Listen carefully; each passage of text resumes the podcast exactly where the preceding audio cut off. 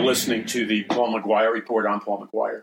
On today's program, I want to talk about recent breakthrough scientific discoveries, actually, scientific and technological discoveries that have happened incrementally over the last 70 years.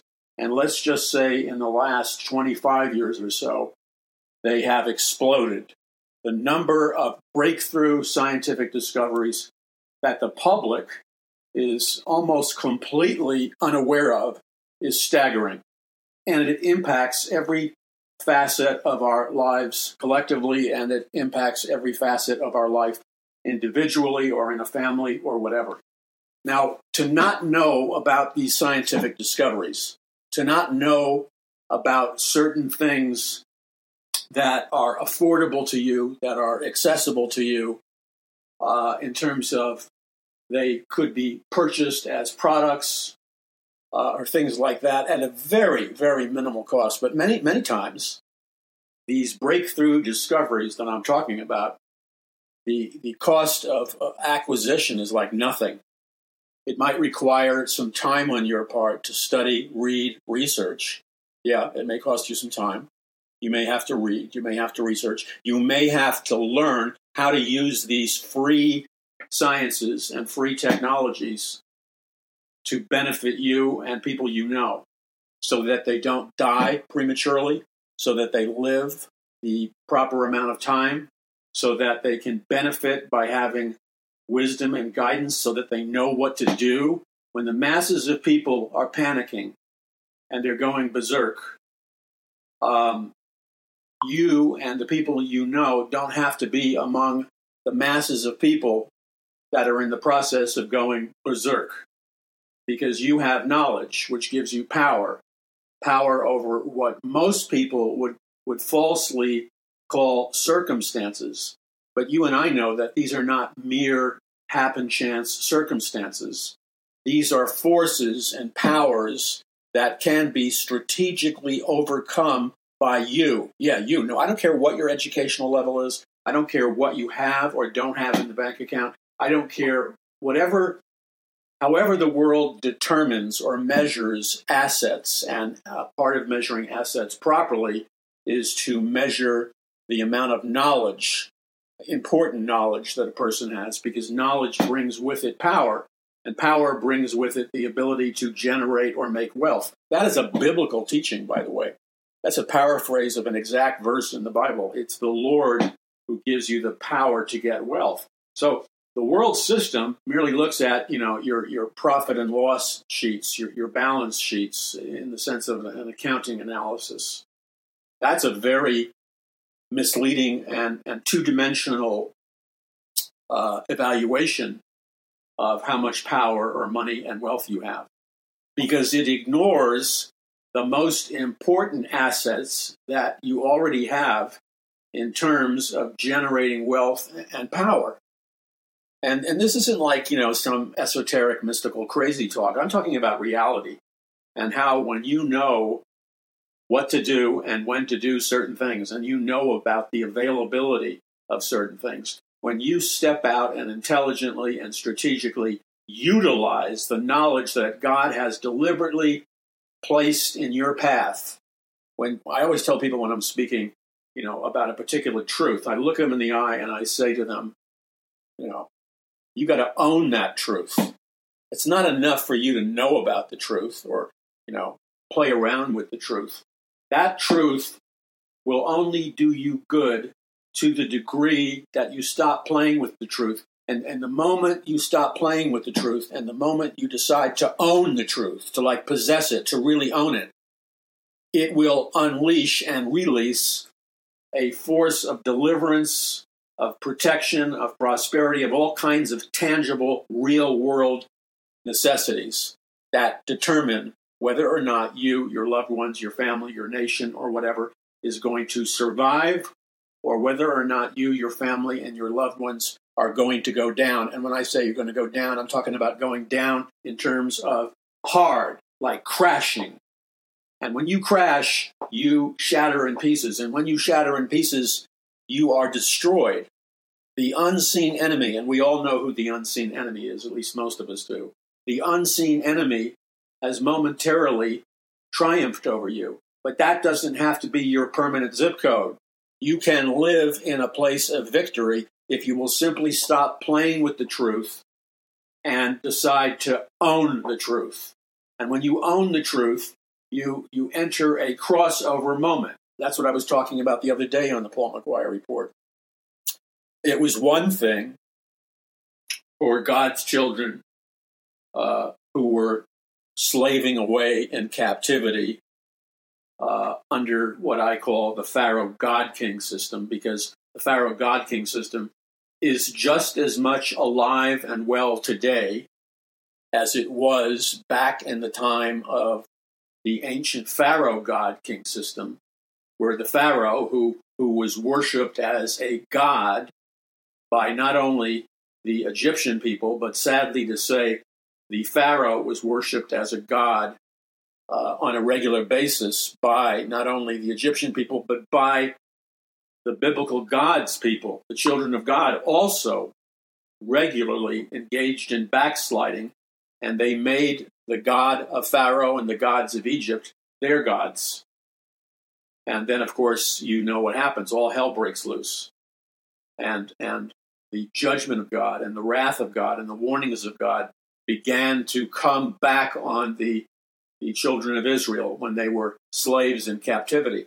And as I've been sharing with you regularly, and, and I talk in deep detail but fast moving truth in the books that I've named before you, which you need to get at paulmcguire.us. I talk in deep detail but fast moving and yes, entertaining detail about how it's possible for you to no longer be a slave, even if you are temporarily residing in Egypt, which represents the world system. And the world system of Egypt is ruled by the temporary God of this world, whose name is Lucifer or Satan. And Lucifer or Satan is the temporary God of this present world system. And that's a, a biblical truth. So when you own the truth, you then you then have the power to be set free from the horrible toils of, of the Egyptian Pharaoh God King system. And when you look throughout the Bible from Genesis to Revelation, you will see a repetitive truth that God keeps bringing before our eyes. And it's repetitive not because God is a bore and he, he can't think of more to say in a creative way. That's not the God that exists. But the God that exists repeats this truth over and over again because he's going back into the history of mankind and he's picking out situations where his people were in captivity, where his people were uh, serving as slaves, where his people were subjugated and overcome and conquered. And then God teaches us in his word exactly what God's people did that got them in the mess to begin with and then God also teaches us from the Word of God exactly what God taught his people through the law or the Word of God. And God shows us how they could have avoided the slavery, the captivity, the nightmare of their life. They could have avoided all of it if they had simply obeyed God, obeyed the law of God. And if they had done those simple things that God requested, God would have supernaturally de- uh, delivered them beforehand.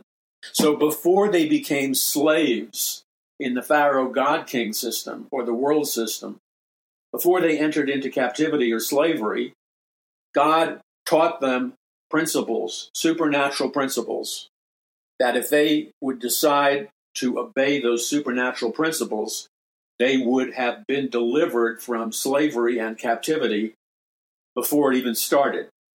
And God keeps repeating certain time periods in human history where God's people are warned by the prophets, uh, and then God's people are instructed by God's leaders about how to avoid going into captivity and slavery.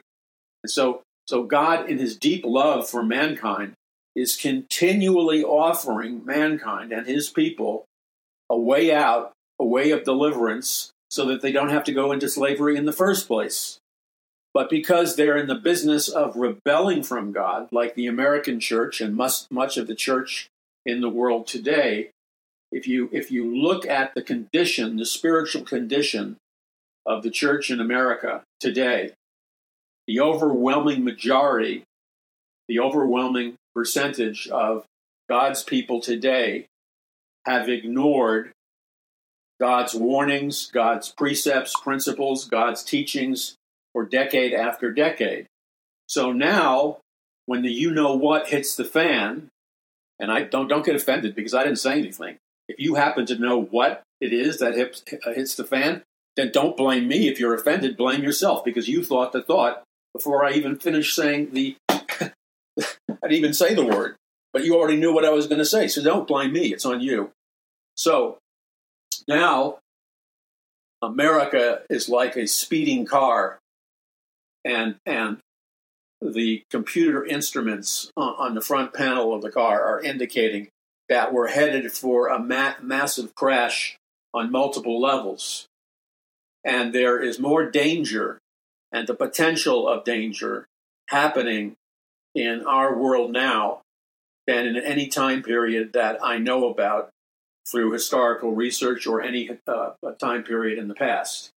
We, we have been warned for decade after decade that we needed to immediately change our belief system, our theology. We need to immediately change the God or gods we have been worshiping. And had we done those things, such as hearkening diligently unto the voice of the Lord thy God, had we done those things, God would have delivered us from the captivity that is forming all around us. And even at this late moment where God has the power to supernaturally deliver us, his people, from incredible captivity, slavery, and disaster, even in the final moments as as the jail cells materialize before our eyes. Because because the truth of the matter is it is you and I and those that preceded us we are the ones that have rebelled from God, rebelled from His word, and as you sow, so shall you reap. So, the evidence of the captivity to those people whose eyes are open, the evidence is, is vividly, it can vividly and, and with great clarity, it can be seen forming all around us. Anyone who says we weren't warned, anyone who says, well, well, we didn't know this was happening, or anyone who says that I can't believe that this is happening, or the many of the other phrases that go along with like this this denial thing. Anybody who says that is lying to themselves and they are lying to God because the the prison cells of massive captivity are being built right in front of us and anybody who uses a mere fraction of their brain power knows what is going to happen soon. And there may be, you know, multiple choices uh, or multiple potentials of what's going to happen soon. And so it, it, may not be this potential, it may be that potential, but the point is a, a dangerous percentage of the uh, potentials are going to happen. They're going to materialize. Why? Because it's a no brainer. Why? Because anyone who uses a minimal amount of their God given human intelligence can figure out from the, the pathways that we're going in in the present moment. We all know, either intuitively or by the Spirit of God or by using our common sense or by understanding history, we all know, every single one of us knows in our gut, in our mind, we know that we are uh, fast moving into the danger zone and that this danger zone is going to trigger the switch, which God has warned us about uh, decade after decade for hundreds of years and thousands of years. God has warned us about the time that we're in and what goes down in the time that we're in because he has taught us these lessons in his word such as the lesson of captivity and slavery in the Pharaoh God King system. And that is whenever God's people, whenever the ancient Jews would start worshiping the Pharaoh as God, whenever they would worship the Egyptian world system, or what I call the Pharaoh God King system, whenever they would go down that path, what would happen 100% of the time is that God's people would be stripped of all their freedoms, and then there would be an acceleration of the stripping of all their freedoms. And finally, there would be the point where they would enter into captivity or slavery. And instead of being free men and women that God created them to be, they became slaves who, who made a living through the, through the agonizing toil and sweat of their backs in, in the Pharaoh God King system, which, by the way, perhaps the most notice, noticeable feature of the Pharaoh God King system was and is that it is a system of slavery and it is designed to incrementally increase the unfairness of the slavery, the pain of the slavery, and the agony of the slavery is constantly increasing, growing, and getting worse and worse. It's, it's, it's like an ever increasing torment until it becomes absolutely intolerable. And you say, well, why would a loving God do that? A loving God didn't do that. That is the collective choice of God's people when they collectively chose to rebel against God, the biblical God, and his principles and his word. And that's where we are in the United States of America. The truth that you the, the truth that is that is never spoken, this truth that is literally a deafening roar coming from the church, churches, the, the pulpits, and, and the larger percentage of Christian leaders and ministers, the truth that that we can hear as a deafening roar of silence because it's something never spoken is this biblical truth. And it's the simple truth that whenever God's people in history turned from worshiping the true God, the God of the Bible, whenever they, they stopped worshiping the God of the Bible and biblical truth, whenever they rejected God and then began to worship the, the Pharaoh God king, king system. Then they began to worship the Pharaoh or Satan, and then they began to worship the, the world system and look to the world system to supply. They looked to the world system to meet all their needs and to supply everything that they needed. So, to put that even even more simply, the great sin of God's people throughout the ages is the the constant times where God's people would reject the truth of his word and exchange it for a lie, the constant times when God's people would rebel from God, would rebel from God and his word, and then, even in a more egregious state of sin, God's people would choose to, to worship Lucifer or Satan and this world system which is also Egypt. God's people would worship Egypt and this present world system, and they would look to this present world system for everything they needed for their sustenance, for their supply, for their food, for their protection. In other words, they God's people would look to the world system and they would look to Pharaoh to be their God. And so, what that means in essence, is that they made the choice, God's people made the choice to exchange the worship of the true God with the worship of the false God. And so we, we are seeing the final expression of that catharsis, and it is happening in our lifetime. And if you want to know the, the evidence, if you're seeking evidence regarding the truthfulness of what I am saying to you. I would also say to you that there is 100% evidence available to you and to anybody who inquires. There exists 100% evidence that will confirm that what I am saying is the truth. And when you know that it's the truth and you when you know that it's been confirmed, you then also will understand without a shadow of a doubt exactly and precisely what is coming to our nation and our society, to you, to me, to our children and grandchildren, should the Lord Jesus Christ tarry.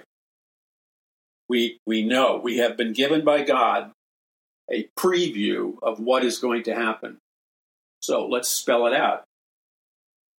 Ask yourself the question during the recent COVID crisis, during the, the recent major crisis events that have hit America in various ways, look at the degradation and the deterioration of the quality of life in America since the time, let's just take one time period. Let's measure the time period when the Ten Commandments and prayer was taken out of the school system, the school systems of America, and let's use that as a reference point where we could reasonably say that that time period just happened to also be the time period where God's people began to turn away from God as being God by the millions and millions and began to worship this, this present world system and our political leaders as gods or messiahs and saviors. So we could generally say that that the time period, the approximate or general time period where we made this decision as the so-called children of God uh, occurred between the 1950s and mid 1960s or late 1960s. It was in that time period that prayer was ripped out of the schools and that the Ten Commandments were ripped out of the school system. That was a symbolic act which represented a complete rebellion. God isn't seeking to punish the wicked for being wicked in doing those things. The person or group or people that God holds directly responsible for the Ten Commandments, his laws, being ripped out of the classrooms of America, the people or groups of people who organized to uh, get rid of the Ten Commandments and to take prayer out of schools, all of this which occurred between the 1950s and the latter part of the 1960s. Um, the, the culprit, the, the, the people group who God holds the most guilty for those actions would be the people group and people who claim to be God's people, who claim to be Bible believing Christians or evangelical Christians, because they are the ones who claim to know the truth. And since they claim to know the truth, their judgment is based on a higher standard than the ordinary person who doesn't even claim to know God or, or they don't even claim to be born again. So it is due to the apathy and to the rebellion of God's people individually and collectively, which allowed those people who hate God to rip and destroy the Ten Commandments out of the school systems and rip and destroy the um, uh, freedom to pray in our schools.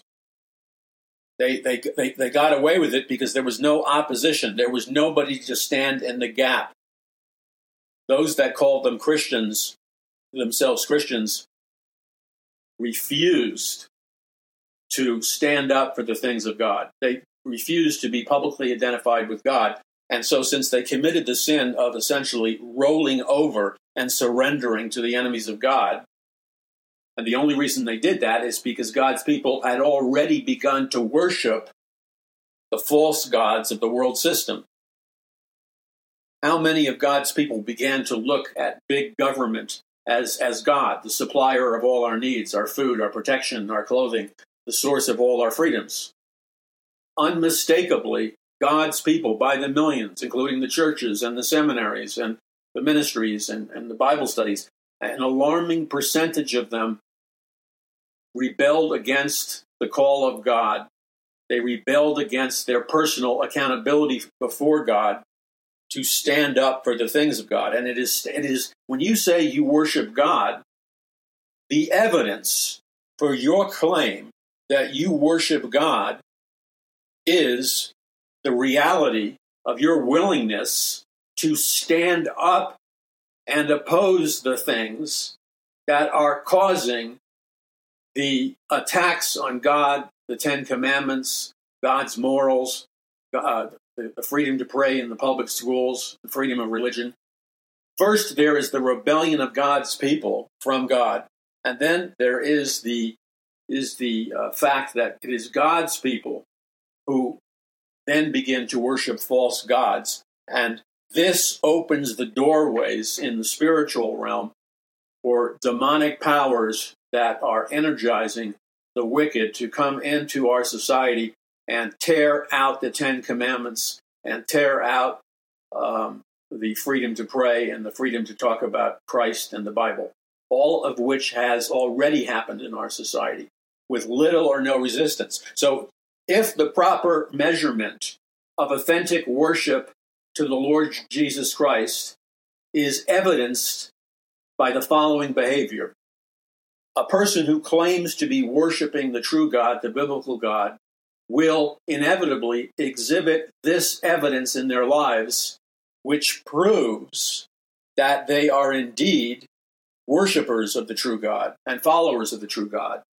Because if they are, they will exhibit evidence, and that evidence is the fact that they will put their faith into action and they will stand up for the things of God at every spiritual battlefront in a law abiding and peaceful way. They will take a stand for God, and they will not allow the name of their God, the Lord Jesus Christ, King of Kings and Lord of Lords, to be used only in our school systems as a profanity, to be used only to stomp upon in childlike rebellion. The, a true worshiper of God would never allow that. A counterfeit worshiper of God does allow that. And that is the reason that we are in the crisis point that we really are in. It's not a hallucination, it's a reality check. So wake up. We all are responsible before God, and we need to wake up to our reality check because reality tells us something else that it is not going to begin and end with what has already happened. It's not going to begin, nor will it end with what has already happened. History shows us that the incremental Antichrist revolution, which we have seen occur in many nations like communist Russia and communist China and um, uh, the French Revolution and on and on and on. We have seen historical evidence which shows us exactly what is going to happen next. It does not end or begin with what has already come. So let me give you a very vivid example of what is happening right now at this second, or I will say at this nanosecond, I'm going to give you two examples that will prove to you, that will provide to you 100% evidence for what is going to happen next. And I'm going to provide you with 100% evidence of what is going to energize and cause what is about to happen to come next. So nobody has any excuse and can say the ridiculous and absurd excuse of, well, I didn't know it was going to happen. Well, you should know that it's going to happen because you've been given concrete evidence as to what is going to happen. So let's examine two phenomena that is exploding in our society right now at this nanosecond. Number one, in schools all over America, if you bother to dig, investigate, and, and look behind the lies, you can see with your own eyes, not that you want to, but you may have a moral accountability to do so, as, as repugnant as it may seem.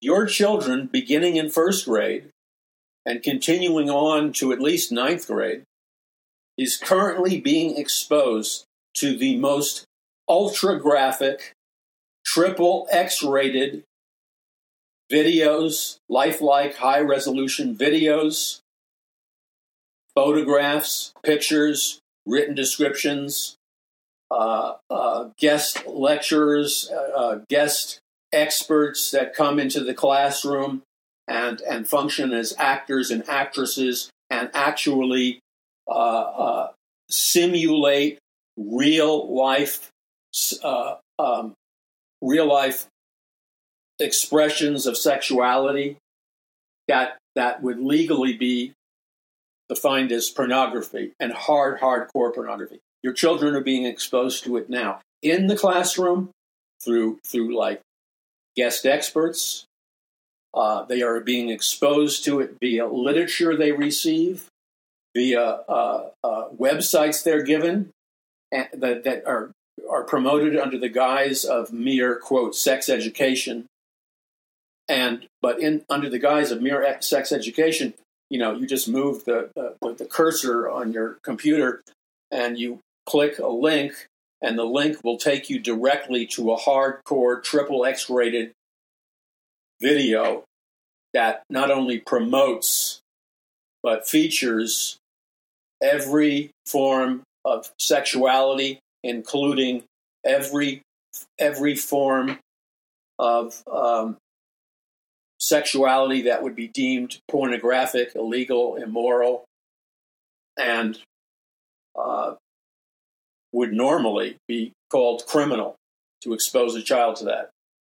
And I'm not going to I'm not going to even list the names of the type of sexual activity that is being promoted and sold and persuaded to your children through videos and audios and literature and pictures and live demonstrations. Now, I re- recognize that the minute I say this, there's a massive number of people, even in this audience of the Paul McGuire Report. The minute you hear somebody like me say that, you say, oh, this can't be. He's exaggerating.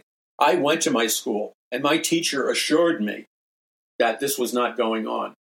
And there will be certain numbers of people who, who happen to be uh, teachers by profession in the in the grades that I um, mentioned, and and uh, as teachers, you've been asked that question or you've asked it yourself regarding the uh, exposure of hardcore pornographic triple X rated sexuality of every every deviant imagination, and you say as a teacher, you you you will say that I've never seen that, and I want to say something to you either I'm a fool of unbelievable proportions and incredibly naive and incredibly irresponsible, and, and I'm just making this stuff up. That's one choice you can do with what, what I'm presenting to you. Or I really do know what I'm talking about, and most likely I've read, studied, seen, unfortunately, documentation, pictures, and everything else, and testimonies and parental accounts and and uh, the accounts of children that are old enough to be reliable and, and what they're reporting. And I cannot tell you this except to say that I've talked to a disturbing number of teachers that will, in a sense, swear in the Bible that that is not going on and has not gone in their school. And, and I will give them this to their knowledge, which is deliberately, the, their knowledge has deliberately been confined and restricted so, to their knowledge, which is not accurate knowledge, it's not going on. But factually, you go to Dr. James Dobson's website, Focus on the Family, respected Christian leader who has spoken out on this issue for decades. And you can use that as a filter, but you better have you better be prepared um, for what you will see. So this is going on now. Our children are being exposed to this and the worst of all of it is that there is a specific hidden agenda for the exposure that I am well aware of because this exposure would, was designed by men that, that influenced my life uh, when I was in third grade. The Huxley brothers, Aldous Huxley, Brave New World, Julian Huxley, the father of uh, transhumanism, Julian Huxley, also one of the founders of the United Nations branch called UNESCO when the United Nations was first created in 1948, it wanted a global educational system developed that, that would include the United Nations developing the curriculum and the educational standards and the educational content and the educational philosophy for every nation on planet Earth, including, yes, including the United States of America. So from that period on, um, Julian Huxley was one of the first, if not the first leader of UNESCO. And he is the father of transhumanism, the, the, the belief that we can become God by technology. But UNESCO also believes that the children of planet Earth should be indoctrinated, should be brainwashed, parentheses, educated, but they really mean brainwashed and indoctrinated thoroughly in the viewpoint of the globalist elite or the Luciferian elite. And as far back as 1948, they developed a, a, a series of words to generally describe their global educational ambitions. And the name of the UNESCO project is and was called Common Core. Now, most of you probably just heard about Common Core in the last 10 or 15 years, but they have been secretly, in a stealth like manner, they have been secretly promoting the full agenda of Common Core UN UNESCO education since the very beginning of the United Nations and before. The early infusion of Common Core educational content began as early as 1917 when one of the founders of the American, or one of the fathers of the American educational system, had just come back from the communist Soviet Union. Because in 1917, the communist revolution had occurred in Russia. And this man was secretly financed to go to communist Russia and to learn from the communist Russian teachers or social engineers how it would be possible to transform the American educational system into a communist style educational system. This was as far back as 1917. And so once he had learned the brainwashing methods and the goals of communism, and you have to remember that when you t- do a study of communism, which I talk about in my book, Power from On High, and you know what you're talking about, and you do a study on communism, you read that the number one goal of communism, or let's just say among the number three goals of communism, is the destruction. Number one is the destruction of Christianity. Number two is the destruction of the American family unit. And number three is the total destruction of uh, national sovereignty and the radical transformation by any means necessary of America into a full blown communist state. So this began publicly in 1917. It, it actually began in the 1800s, around the mid 1800s. And if you want documentation, get my books, Power from On High, get my books, uh, A Prophecy of the Future of America, Volume 1 and 2, get my books, The Greatest Battle uh, for the Hearts and Minds of Mankind in the History of the World. And you will see plainly listed in these books for you to review. You'll have hardcore evidence right for your eyes. You will see the, the listed goals of the Communist Manifesto, what their, their targets were by name. You will see um, that the Communist Manifesto, which was the blueprint for the Communist Revolution, actually came about 50 years earlier through a secret, very powerful satanic occultic organization known as the Illuminati. And I, I write down for you in these books the, the bullet points, the goals of the Illuminati. And the Illuminati uh, essentially wrote down the blueprint for the Communist Manifesto. And so, what the Communist Manifesto is, is simply the same thing as the Illuminati Manifesto, with, with slightly, slightly different wording here and there. So, it has the same origination point. Now, all of this is factual. All of this you could have you you could have known about all of this by doing a minimal amount of research into the Illuminati, into into communism, into the educational system. So there were plenty of people in America. There were a minority, definitely a minority. They were definitely represented the smaller percentage of the American people. But there were definitely enough people in America that knew the deadly future that the Illuminati had already planned for America and the deadly future that the communist revolution and communist Marxism has for America. And they also knew that communism, Marxism, uh, the global reset, and um, uh, the plans of the Illuminati, they all go hand in hand because behind the scenes, they all feed off one super secret organization. It's like one giant octopus head at the very top, and the technicals of the octopus go down from the head and they wrap around the educational system, the entertainment system, the economic system, uh, the psychological system, and so on and so forth.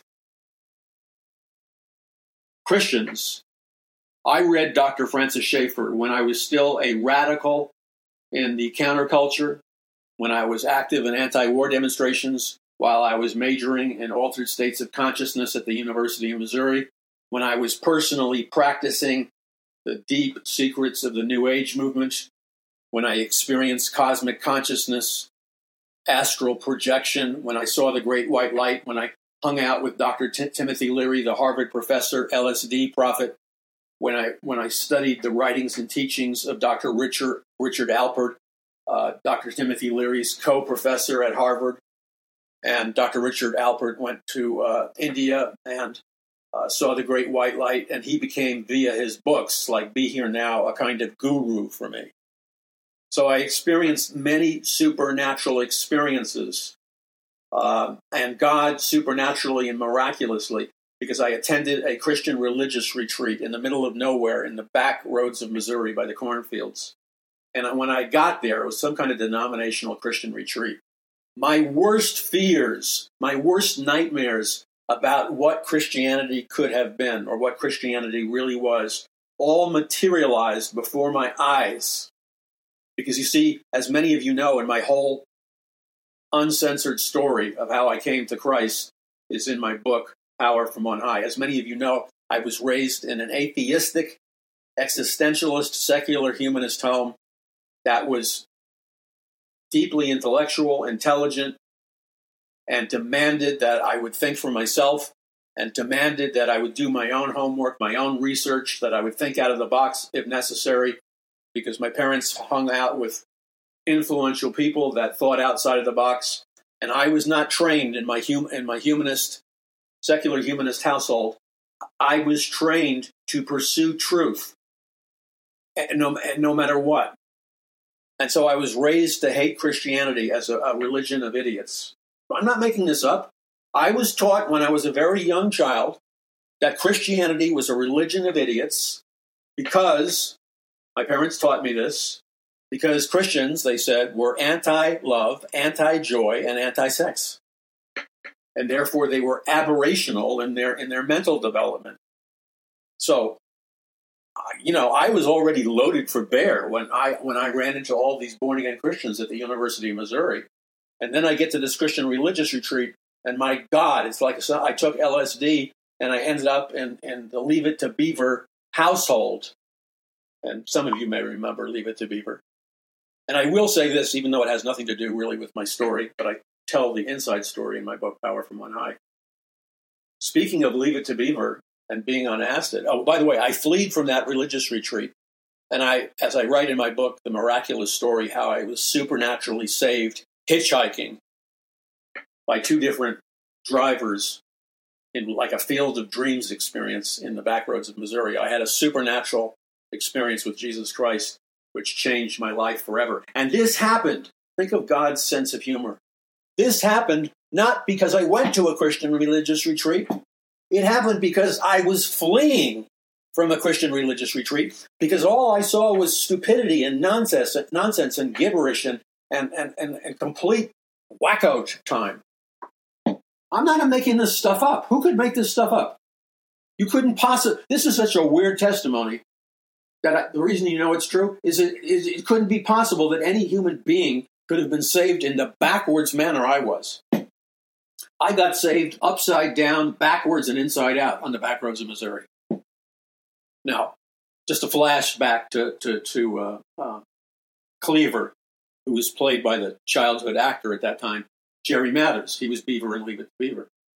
Of all places, my I'm a producer and my wife is an actress, and in another state, we got an invitation for her to perform at a at a a, a very nice large dinner theater where she would be in a play, and the she was the star of the play, but the co-star, or I should say, the, the main star was Jerry Mathers, who played Be- Beaver from Leave It to Beaver.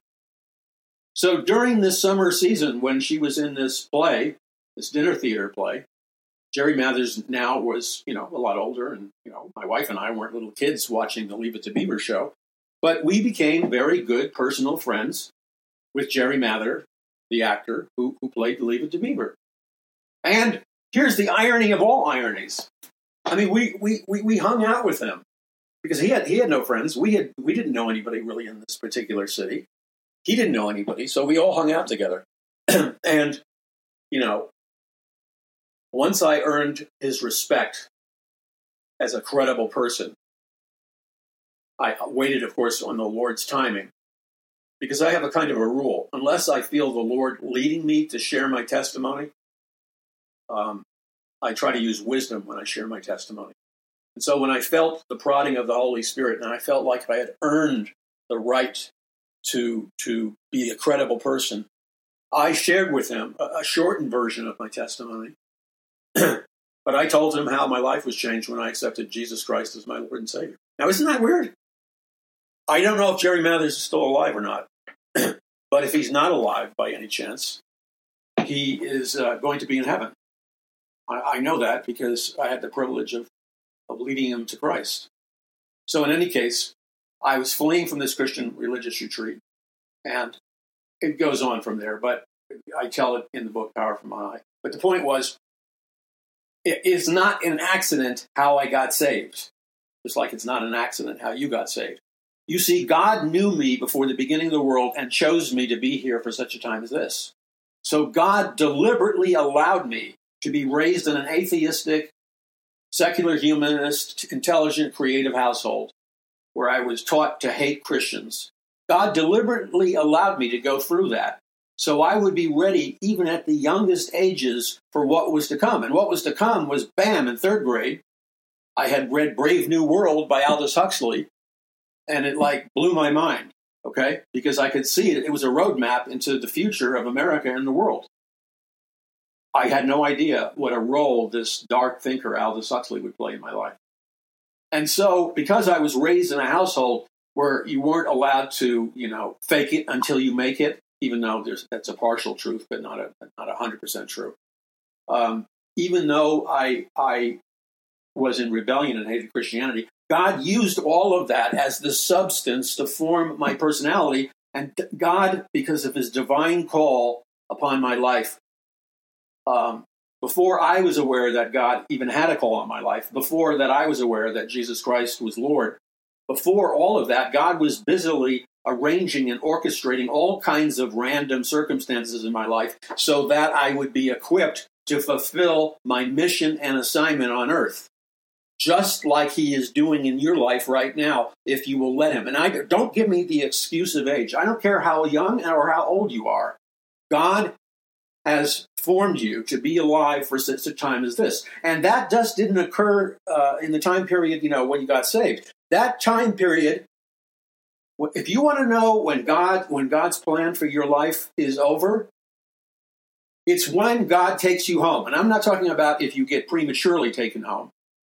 Okay, I'm talking about if God allows you to be taken home, okay, in death then this scripture verse becomes a reality. To be absent from the body is to be present with the Lord. So you'll know your assignment on mission earth is over when you're absent from the body. When your spirit man is born again by salvation through Christ, by faith, when your spirit man is born again, and at that nanosecond, you're absent from your body and you're present with the Lord. Well, where is the Lord at the time of your death? The Lord is going to be in one of two places. He'll be on earth, ruling and reigning, planet Earth, for the 1,000 year millennial reign of Christ, or the Lord is going to be in heaven, the kingdom of heaven, and he's getting ready to rise from his throne.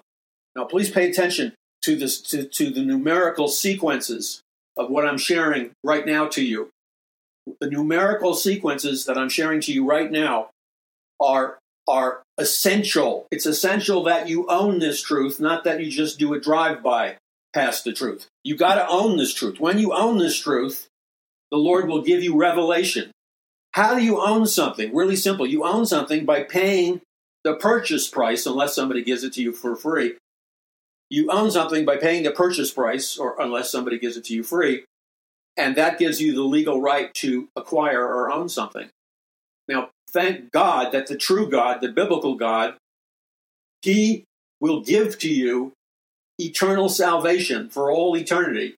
He will give it to you for absolutely free. He will pay the full price for your salvation. He has already paid for the full price for your salvation when he died on a throne, when he died on a cross, uh, crucified by the Romans. When he died on the cross, he paid the full price, he paid the full penalty for your sins. And so the blood of Jesus Christ made it possible for Jesus to die a substitutionary death in full payment for your sins. So the blood of Jesus Christ, which was spilt by Jesus when he died upon the cross, it was the blood of Jesus that God the Father accepted as a transaction of monetary exchange. The blood of Jesus is accepted in the courtroom of heaven by the ultimate Supreme Court judge, because there's really only one Supreme Court in, in the truest definition of the word. In the truest definition of the word, the ultimate Supreme Court and the ultimate judge in the Supreme Court of the entire universe and all that has been created, past, present, and future, is God the Father. Okay? And so your sins have been paid for. The moment you put your faith in what Jesus Christ has done for you, the moment you put your faith in that, what Jesus has done for you, the moment you put your faith in the blood of Jesus Christ, which cleanses you of all of your sins, that means that all of your sins, at the moment you put your faith in the fact that Christ died for your sins, when you accept that and confess that Jesus is Lord, at that nanosecond, your salvation has been purchased by Jesus Christ and his blood by your faith. In other words, it's all been done, but the transaction, whether you want to call it digital, electronic, or multidimensional, the transaction goes through, and instead of getting a statement sent to your computer which says you got X amount of dollars in the bank and you owe X amount of dollars left in a loan or whatever. Instead of reading all that nonsense, you get a printout from the throne room of God, and God sends you a balance sheet. And if you look at the balance sheet, it says paid in full, and it has your name, and then it says paid in full all of the sins, past, present, and future, and then your name is written there, so your sins are paid past, present, and they're paid in full, past, present, and future. And then your name and the fact that all of your sins have been already paid for because you put your faith in the blood of Jesus Christ and received Christ and you were born again. At that moment, all of your sins were paid for. And so this balance sheet comes from another dimension saying your sins have been paid in full by your faith in the Lord Jesus Christ. You are certifiably born again.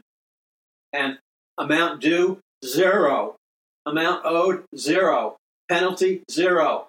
Any interest rate on the sins, zero. It's been paid in full. You ought to jump up and down. I don't care if they call you a lunatic now. If I was in a restaurant, they can call me crazy. They can call me the ever, whatever blanking name they want to call me.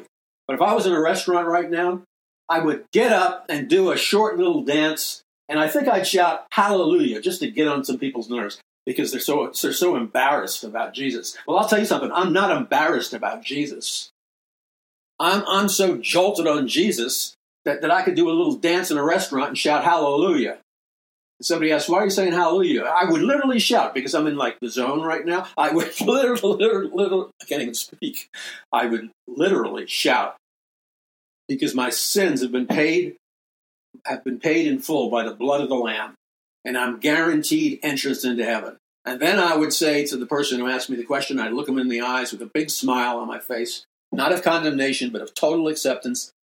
And I would say to them, him or her, I would say, Would you like to have all your sins, past, present, and future, paid for by Jesus Christ? And before they could even answer, I would say, um, Because you know, the Bible says you can't get into heaven um, if, if there's any sin in your life, past, present, and future, it's got to be paid for.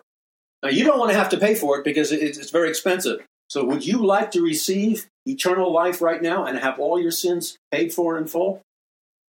Now, the key thing is that I obeyed what the Lord told me to do. The results are up to Him. But I'll tell you what, not I can't say 100% of the time, but the overwhelming majority of the time, where I have dared to step out and walk underwater and do something crazy like that, the majority of the time, the person has accepted the Lord. I remember this was, I don't know, a while ago, but but I just walked up to a guy in the middle of the Trader Joe's. You know, it's like a like a supermarket with like health type foods or healthier foods or whatever. And you know, they have a free coffee thing, so that that got my attention. So I walked up to get my free mini cup of coffee, and uh, and uh, this guy was standing there getting his mini cup of uh, free coffee, and I'd say he was at least twenty five years younger than me. Okay, but for some reason we we instantly connected and had a rapport. And then as we were talking, he shared with me the fact that he used to be one of the biggest drug dealers, and I forgot what drug it was. It was it was either meth or heroin or coke or something. It was one of those three. So he shared with me that he used to be one of the biggest, let's just say, meth dealers uh, in Southern California. Now, I have never, I have learned over the years never to be fooled by a person's appearance when they make some, an outrageous claim like that. Because usually, the more outrageous the claim is, the more ordinary and, and, and non self directing their, their dress and the way they carry themselves are. They, they usually are the person that you would last think would have been the biggest drug dealer of this particular drug in the state of California. So we began to talk, and then all of a sudden, in my spirit, the Lord spoke to me through his still small voice, and I had an urgency for him, where the Lord said to me, The Lord gave me a very strong sense that I needed to lead him to Jesus Christ. And that the Lord reminded me that, that our little conversation here in the store was not an accident, that God had divinely arranged it. And I had a very strong sense that, that his time was running out on earth. So I gave a brief introductory statement to him, told him I was a minister, um, and then I I said I want to pray for you, and and, and I also said that I, I want to pray for you, and I, I want to talk to him about getting to heaven. I want to pray a prayer with you uh, to make sure you get to heaven, and he was willing to do that. But I knew I didn't want to cause a disruption. It had nothing to do with embarrassment, but I knew it would have created a scene especially if I had taken authority over a demon or something in the middle of Trader Joe's. It just would not have flied well. I mean, it just would have been, it got in the way of the ministry. So, so I said, look, I'll meet you outside. And I pointed from inside the store through the windows, I pointed to an area which looked like it was an area that offered us a, a, a limited amount of seclusion and privacy so I could pray for him and with him in an in a un, uh, uh, non-conspicuous manner. So, so, so uh, I think I went out first, and I told him to, to come, you know, like a minute after I did. So I went out first, made a right when I got to the to the front door, and he could see where I was standing, which was somewhat hidden from from the, the, the traffic of people going in and out of the store. So then he meets me over there. We're looking eye to eye in this kind of hidden area in front of Trader Joe's. And then I get down to business. And essentially, I, I told him that he needs to be saved. Uh, he needs to have his sins forgiven by the blood of Jesus if he wants to go to heaven. And then I promised him that if he will pray this prayer with me, and if he really means it, that God will honor his prayer, and that I could guarantee him that if he was sincere in praying the prayer, and he meant it, I could guarantee him entrance into heaven for all eternity. And so I asked him to repeat this prayer after me, and I'll just give you a short version. I, I you know, began by praising the Lord, and then I said out loud, and then I would wait for him to repeat what I said because that's how I came to Christ. And I said, Lord Jesus Christ, I come to you now. He said it. Lord Jesus, um, I thank you for this opportunity. And Lord Jesus Christ, I ask you to come into my life right now. And I ask you now, Jesus, to make me born again. So I thank you, Lord, for coming into my heart right now through your Holy Spirit. And I thank you right now for making me born again. I thank you for forgiving me of all of my sins, past, present, and future. I thank you that the blood of Jesus Christ is cleansing me of all sin. And I thank you that you have just saved me right now through the blood of Jesus Christ and the word of my testimony. I thank you, Jesus, that you are Lord, and I thank you that I'm saved. And I praise you, God, that you loved me enough to arrange this a divine appointment at this moment for saving me. Now, Lord, I commit the rest of my life to you. In Jesus' name, amen. And this is, you know, the, the ministry of the Paul McGuire Report, Paradise Mountain Church International. you know, the ministry is not X amount of hours a day. The ministry is 24 hours a day, seven days a week. It's whenever, I mean, obviously I adhere to disciplines and structures and commitments and goals and assignments and organizational things, obviously. But when God moves, and God will almost always move. It, God may surprise us when He commands us to, to, to, to get into action. He may surprise us, but most often God moves in concert with or in synchronization with. It won't end up with you getting fired from the job because you thought you heard God tell you to go into boardroom or the lunchroom of where you work, and you decided to stand on a chair and preach a sermon on how to be born again, and you were absolutely convinced that the Lord was telling you to do this for some reason. Now, now, generally speaking, generally speaking, most of the time, that is not the Lord. Okay, it's usually the result of a lack of maturity in walking with the Lord, and more than that, a lack of maturity in knowing the difference between discerning the voice of the Lord speaking to you versus understanding that what is speaking to you is your own imagination and possibly your own vain imagination. Okay?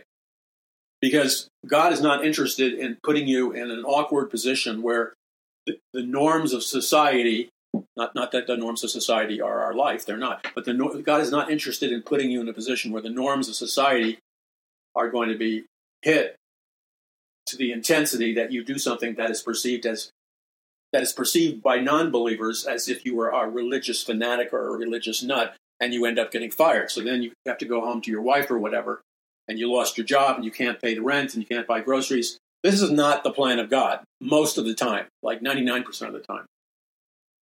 So that's just a cautionary word. Okay. That i felt led to share.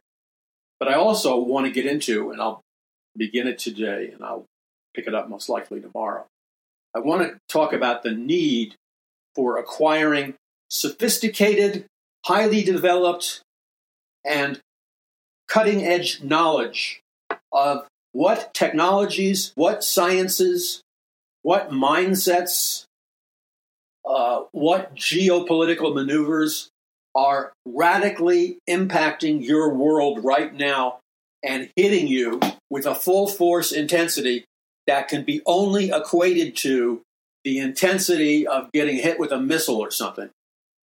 That is an accurate symbolic description of the level of spiritual attack that many Christians, the ones that are attempting to walk with Jesus, the Christians that are attempting to walk with Jesus, are experiencing a level of attack in the spiritual realm or in terms of spiritual warfare that literally could be described as with the intensity of being hit by a, a missile or some very powerful weapon.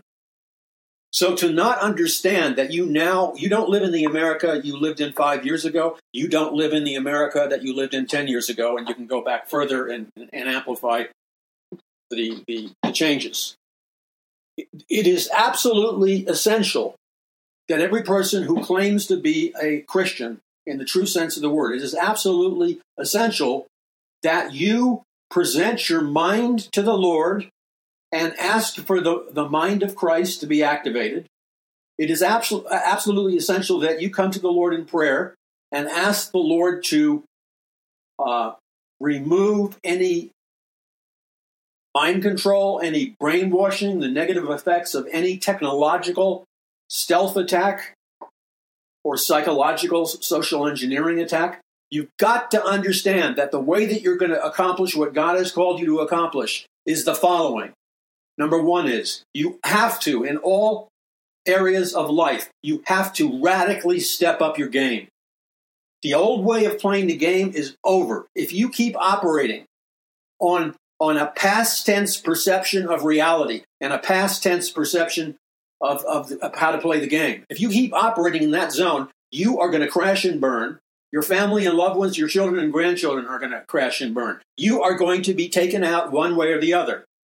Most likely, and, probably the higher percentile of people that are taken out will be taken out in, in, in terms of their consciousness being dulled down and and because they are because they have given in to their consciousness being dulled down through subversive technologies and techniques and because they have never perceived it before they have never been as the bible says be sober be on the alert. For your adversary the devil goes about like a roaring lion seeking whom he may devour. If you're not living in that alert zone then you are going to by default enter the zone of of a super dullness of a, a, a, a, retro perception where you're getting dumber and dumber and your ability to perceive or step up your game diminishes and diminishes faster and faster. If you look or interact with so called ordinary average people, including those that call themselves Christians and go to churches,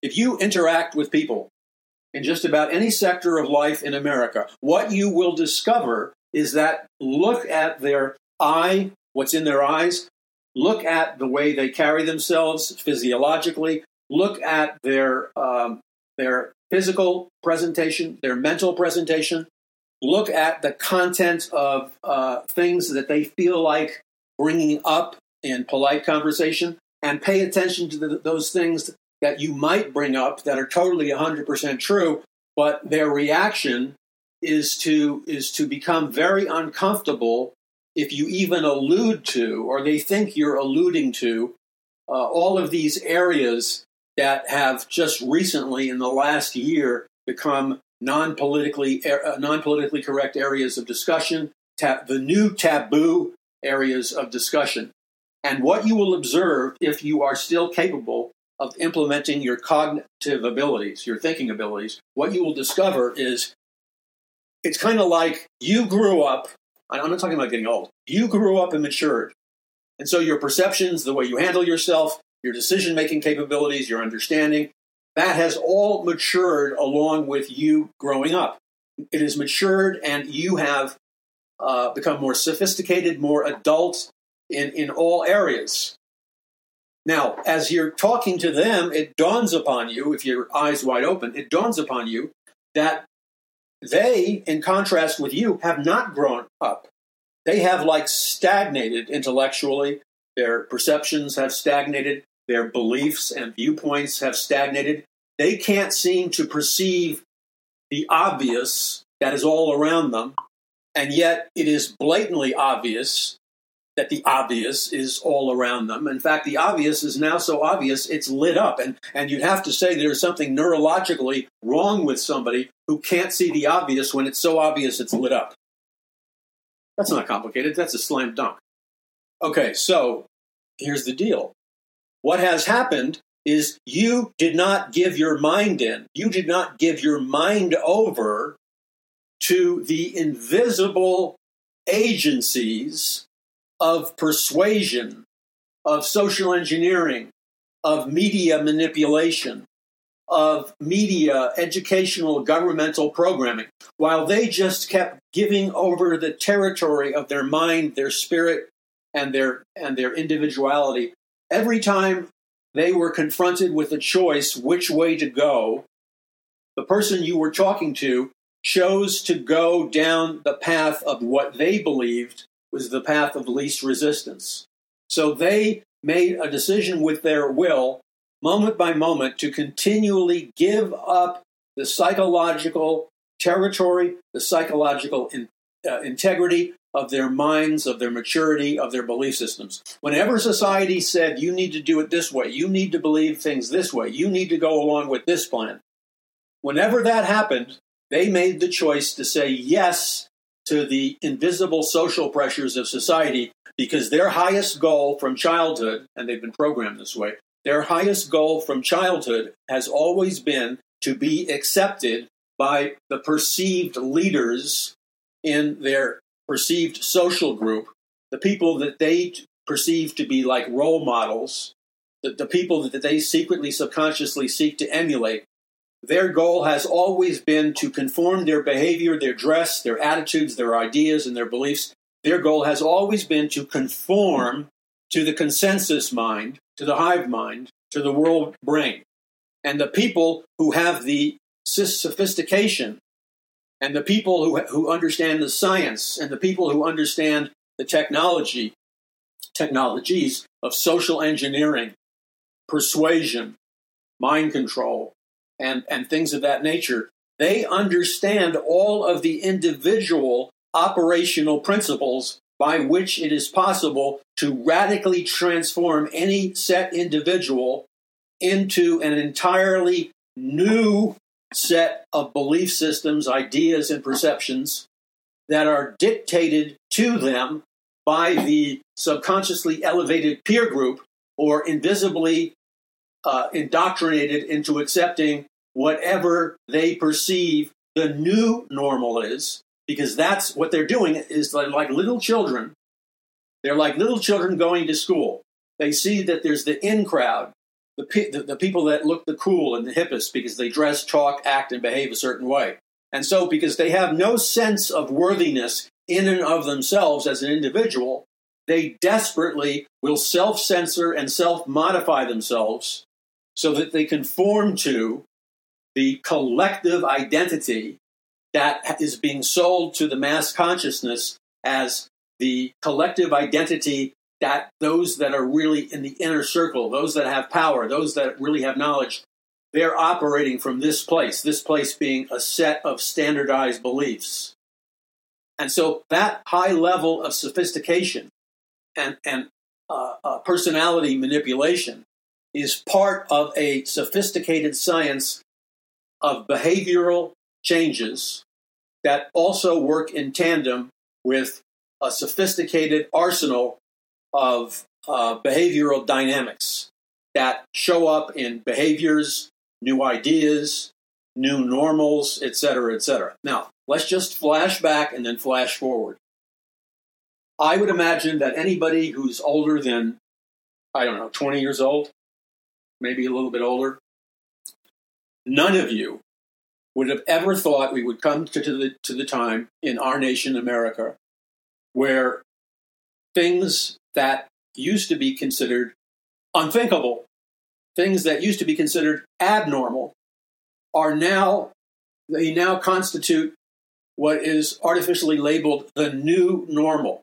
And I'm talking about radical behavioral changes in beliefs, such as the, the, the promoted desirability, the socially engineered desirability of boys and girls at very young ages seeking to go to a counselor or somebody in the educational system or some other group of that nature that they that they voluntarily will go to these people and they will without their parents knowledge they will request further counseling and then they will request that funds be provided so that their physical bodies can be altered biologically and they can be after going through surgery and other biological, medical, and hormonal procedures, they can transition from um, being a male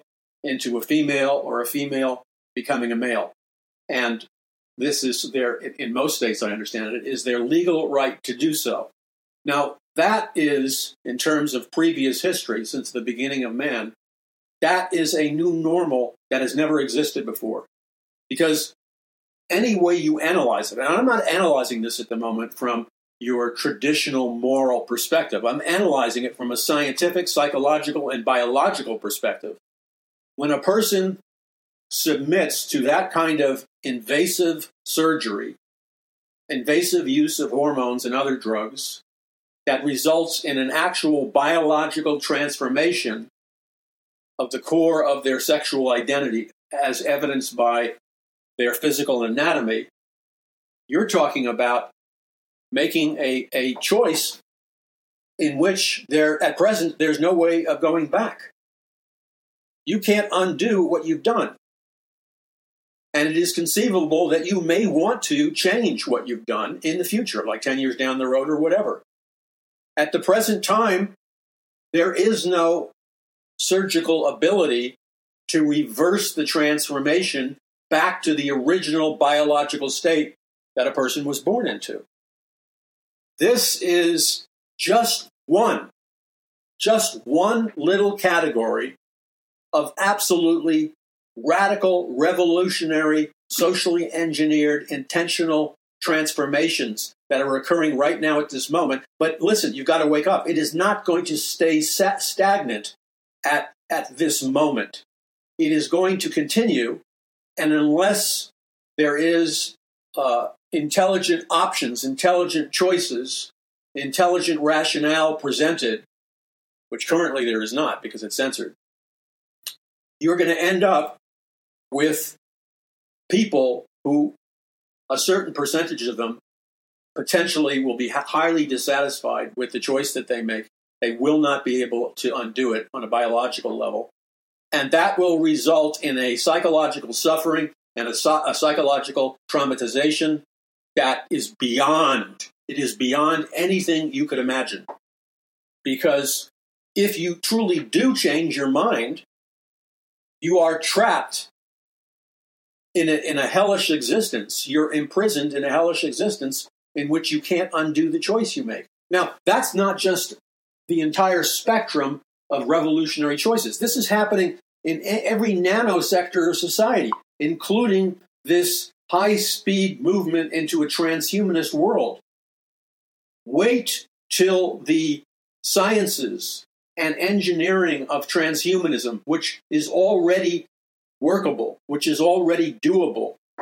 Wait till it is brought out into the public light. Wait until it is brought out into the into the public eh, so that everybody can see for the first time in their lives what they have been doing for perhaps decades when it comes to the most radical forms of transhumanist science and transhumanist experimentation. There are scientific experiments that are being conducted now that are beyond the ability of perhaps 99% of the American people to even remotely conceive of. And it's worse than any horror movie you could possibly imagine. Now, don't think that a society can collectively agree to go insane, to go berserk. Don't think for a moment that you can take such actions collectively among millions of people, don't think for a moment that your future is going to be safe, secure, normal in any sense of the word. Your future is going to be so radically re engineered because of transhumanist philosophies and transhumanist sciences that, that there is no way in the present tense that most people can even wrap their minds around what is coming in terms of DNA modification, genetic modification, the mixture, the, the mixture of two entirely different species like human and pig, human and dog, hybrid births of human dog DNA. You think, oh, that's crazy. No, it's happened already. It's happened already. It isn't going to happen. It's happened already. They're just not showing you the pictures because they know if you saw the pictures, you would go probably insane or there might be a social revolution. So you need to wake up. This is, this is not about you. This is about everybody you know, everybody you ever loved and cared for, people in your family, pe- people outside of the family, about every soul that God destined to be saved, where they're going to do everything in their power to make it illegal for them to hear the gospel of Jesus Christ. That is, that is what this is all about. It's the big picture. So it's one thing to be selfish, and it's one thing to be selfish about your small world. But it's entirely a completely different thing to be selfish, not only about your small little world, but it's an entirely different thing for you to be selfish about everybody who is in the big world. Because the level of tragedy, the level of horror, the level of destruction, the level of cruelty that will unroll from these collective decisions is, is not something in the future. It is something that has already happened. It just hasn't been, it's shown up in the light yet. So our responsibility is to take a deep breath in and take a deep breath out, call on the name of Jesus, and ask God to give us wisdom, and then step by step, incrementally, with God's intelligence, with common sense, with wisdom, moment by moment, relying on the supernatural power of God, the dunamis. We can, in the face of apocalyptic circumstances, we can, in the face of those circumstances, stand down the devil and drive him back into the lake of fire where he belongs. And that is the heartbeat of this ministry. If you believe that, if that heartbeat surges through your veins, then I ask you to join with me and give your financial donations and your contributions as radically as the Lord leads you to do it. Obey God in whatever He tells you to do. And stand with us in spiritual warfare. Stand with us in spreading the word and the links and signing up for our social media. And most of all, as a brother and sister in the supernatural body of Christ, choose to stand with us as we endeavor to be faithful on every spiritual battlefield that we've been called to in this last day's ministry. God bless you. This is Paul McGuire. Visit paulmcguire.us.